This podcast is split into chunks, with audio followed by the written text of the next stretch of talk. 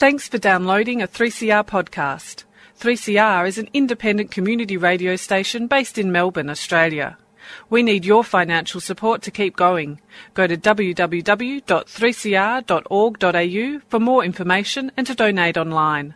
Now stay tuned for your 3CR podcast. Like some food for thought? Tune in to Radical Philosophy with discussions on freedom, happiness, Knowledge. evil, and rational argument. with words from Hawthorne, Tatman, Jenkins. Hutchinson, Here's the alley. and Plumwood. Let's get radical about philosophy.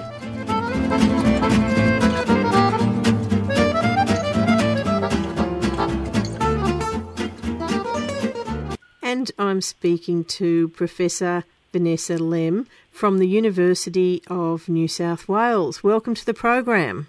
Oh, thank you, Beth. Now, what was it that inspired you to study the government of life? All right. Well, let me say, let me start by saying that the government of life is actually the title of a recently published collection of essays on Michel Foucault, biopolitics and neoliberalism that I co-edited with Miguel Vatter.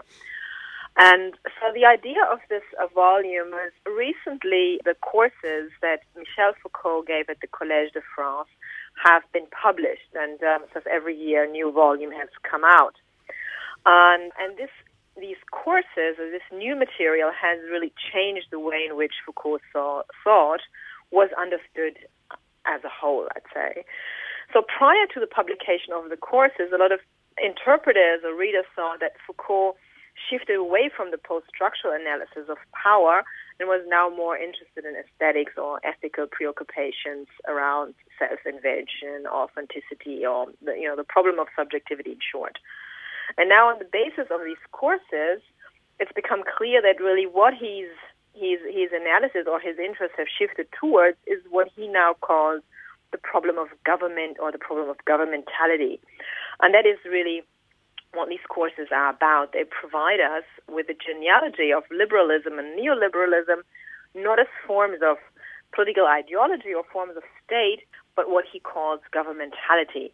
Now, what this means, governmentality, or what he means by governing human beings, he makes a strong point that government is not a political activity and so forth, is really still very much highly contested and, and uh, debated. And so, what this volume, The Government of Life, tries to do is shed light on this new idea of, of government by bringing out the, the relation to, uh, with his analysis of biopolitics. So that's just sort of on the term the government of life. But you asked me what inspired me to study the government of life, and so I'd probably have to go back to Nietzsche and say, yeah, it's really sort of Nietzsche and uh, this idea of life and politics in Nietzsche that that that got me onto this track. And as is well known, uh, Foucault himself was tremendously influenced by Nietzsche, and it's, it's the way that Foucault takes forward some of Nietzsche's ideas uh, develops them and takes them in a new direction that, that I find inspiring. Could you explain the term biopolitics? Yeah, look, there's, sort of different different ways to approach this, um, and, and I'm really sort of really talking about this term in Foucault's work. And one could say that in his own work, he has at least three different uses of the term biopolitics.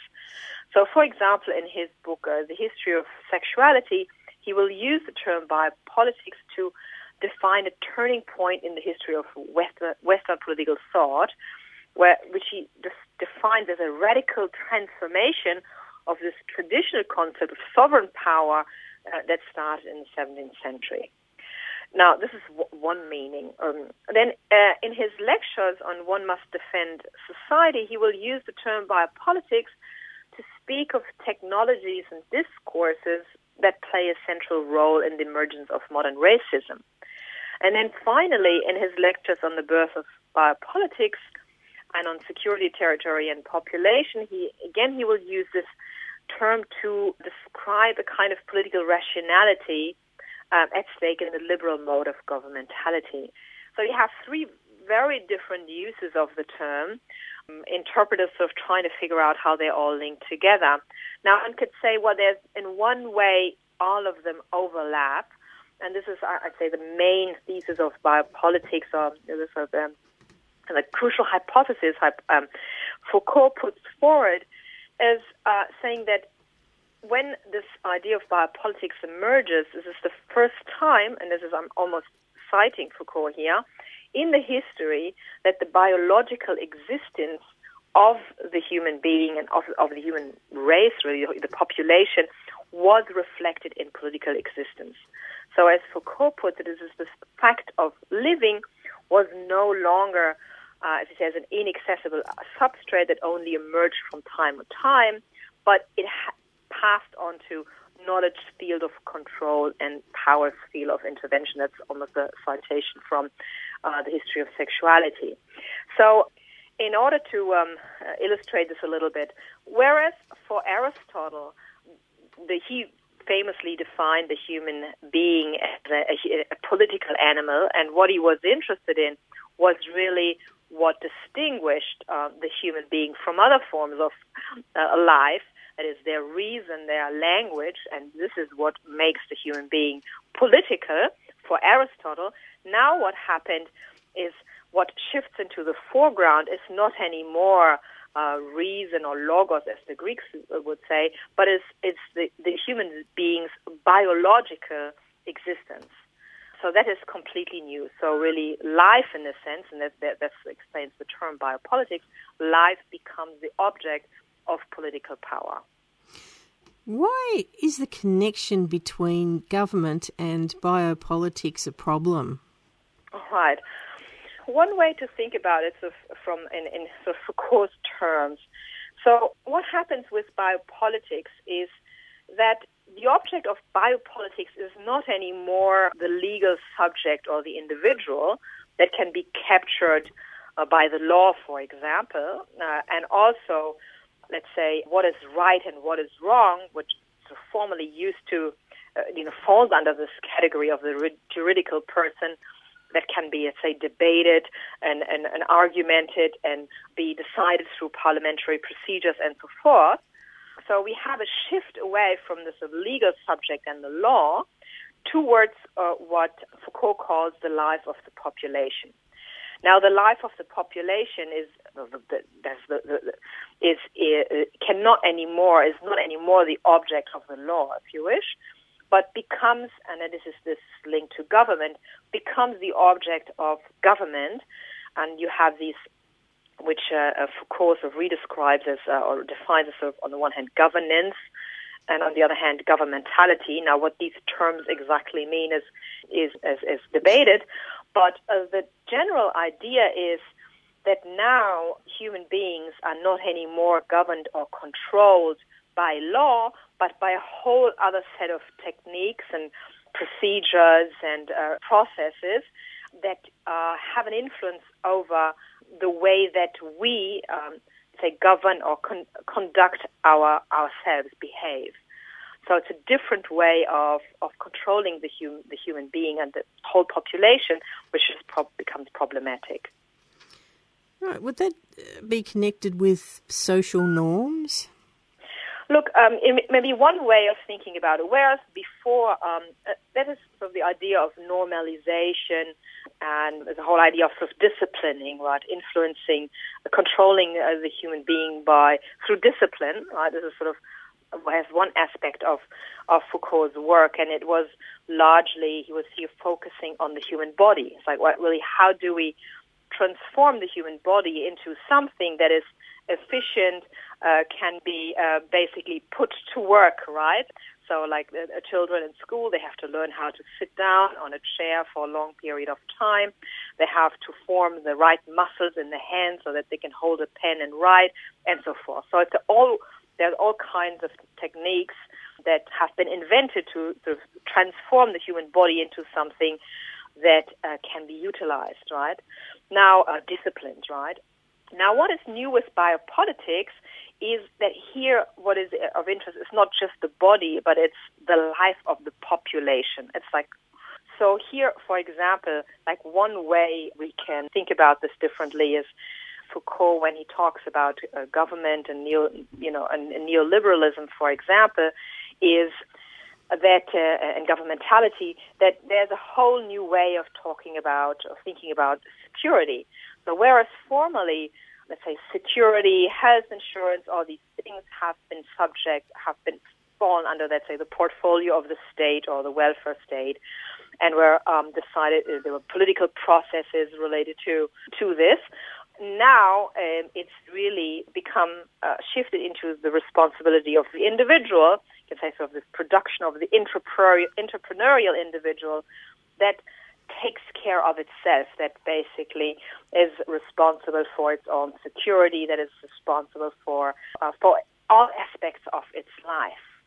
So we have we see with this when um, government and biopolitics connect, we see sort of a a shift away from politics towards all kinds of other uh, techniques that are non-political that are, are employed to control the conduct or conduct the conduct of human beings. That's how Foucault puts it. Yeah, is there a connection between biopolitics and neoliberalism? Yes, I think um, I think one one one one of these one of these shifts I've already pointed out, and this is sort of a shift away from politics and the state, and and really away from society. That's also um, shifting policies away from society and, and replacing them by other other things, such as, for example, economics.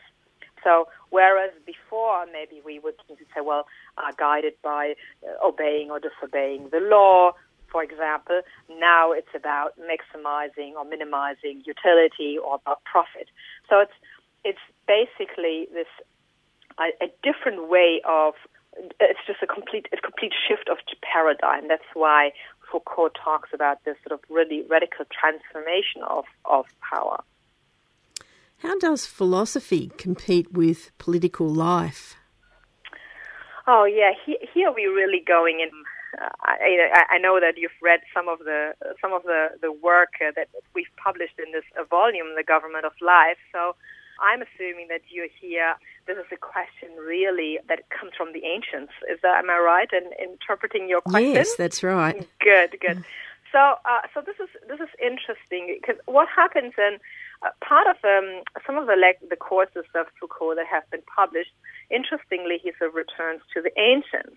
And, and he's particularly interested in this competition between philosophy and, and, and politics. So it, it is a classical theme in the ancient, and it really turns around this question of the good life. So the Greek, Greeks um, asked themselves or debated over what is um, the good life. Is it the active life of the politician? Is that the highest form of life? Or is it the contemplative life of the philosopher? Or the, way the, the other way around. So in uh, some way or other, one could say that every philosopher since Plato can be read as answering these questions: what's higher, politics or contemplation? And so here, so that was, and there, there's a sort of an open competition between uh, between the various philosophers, but also the ones leaning more towards politics, the others more leaning towards con- contemplation over this.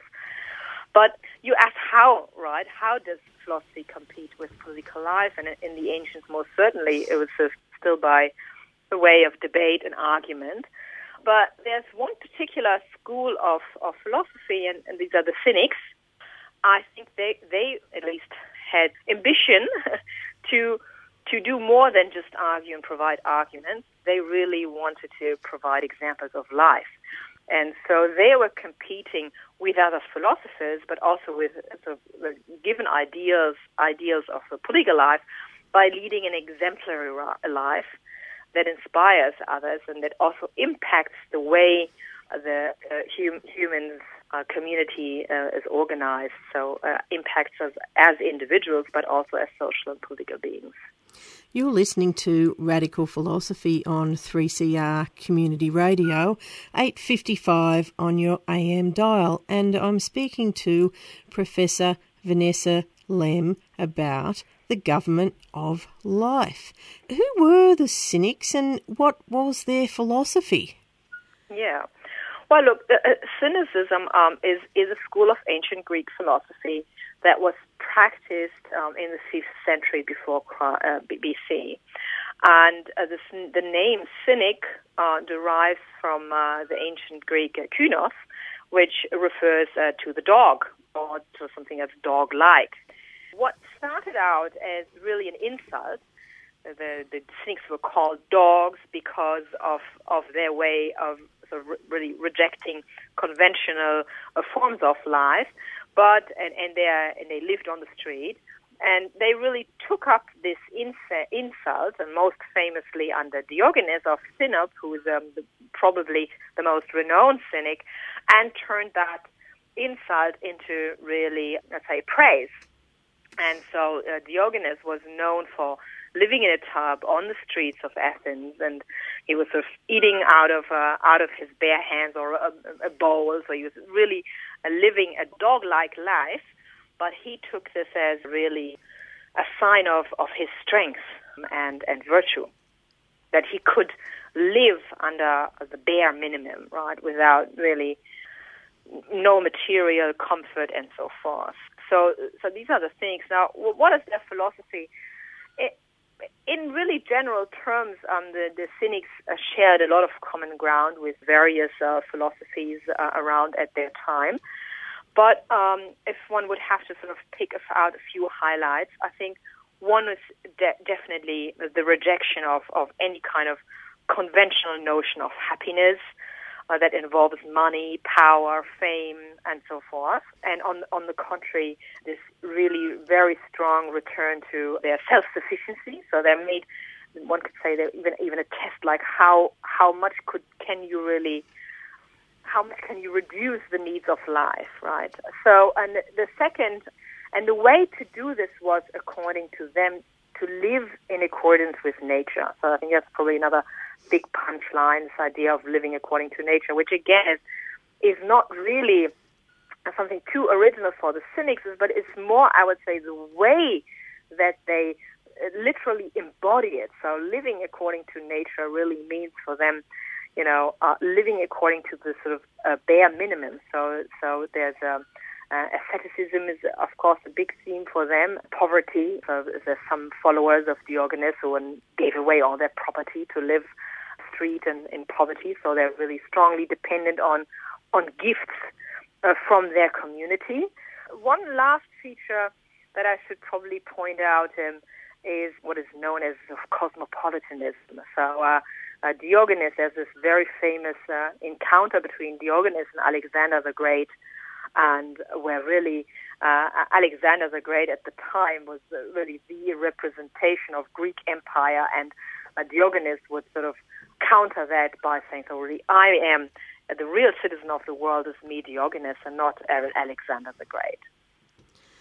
Right, so I, I do remember Diogenes, and he said that he used to carry a small wooden bowl around with him so that he went down to the river. He could actually put some water in his bowl and drink from it. Then one day, when he was at the stream, he saw a young peasant boy cupping his hands together and drinking from the stream. So he thought, well, I really don't need this bowl anymore. I've been carrying this around with me for years and it's just been an unnecessary consumer good.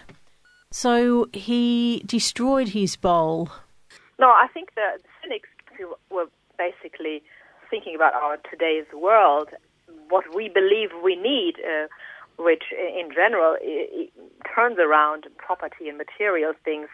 I think what we can learn from the cynics is most certainly this idea of that a fulfilled and happy and truthful life requires really nothing, or almost close to nothing, in the cynic's eyes. Close connection with, with nature, too. There's quite a, a famous right. painting depicting him sitting in his barrel with his lantern and That's being right. surrounded by dogs. That's right. Uh, and even when he walked through the town with his lantern, people used to ask him, What are you looking for? And he used to say, I'm searching for an honest man. Right. So that, right. that leads me into my next question. Yes. What is the cynic's understanding of truth telling? Yeah, this is a very good, very good question, and and I would here um, really think what might be good. The one who, or to rephrase it the other way around, the one who sort of brought this question back, or brought this figure of the cynic as a teller of truth, is Foucault. So that's that is uh, interesting. And now, what Foucault says about the cynics is that really, it, for the, the cynics, telling the truth is not simply a matter of uh, going out in the marketplace as the, you know, the, the public space, as we would say today, and, and tell the truth, but it is really for the cynics uh, really embodying or living this truth. Yeah? Literally, it's not just a way of saying, but it's a way of life. And so, in the cynics, truth really becomes radically visible, if you wish, and concrete. It is really reflected in every, not only what they say, but in everything they do, uh, the what they, the way they eat, the way they sleep, in everything in, in their whole entire life.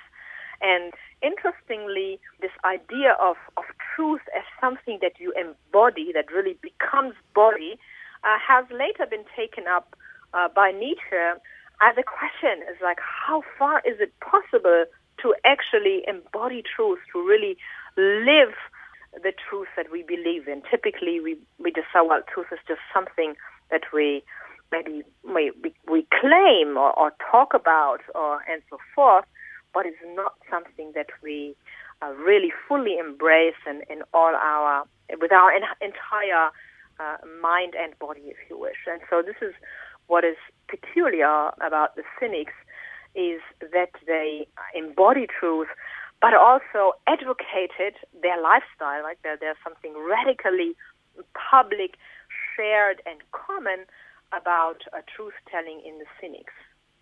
Are there people today who still follow the philosophy of the cynics?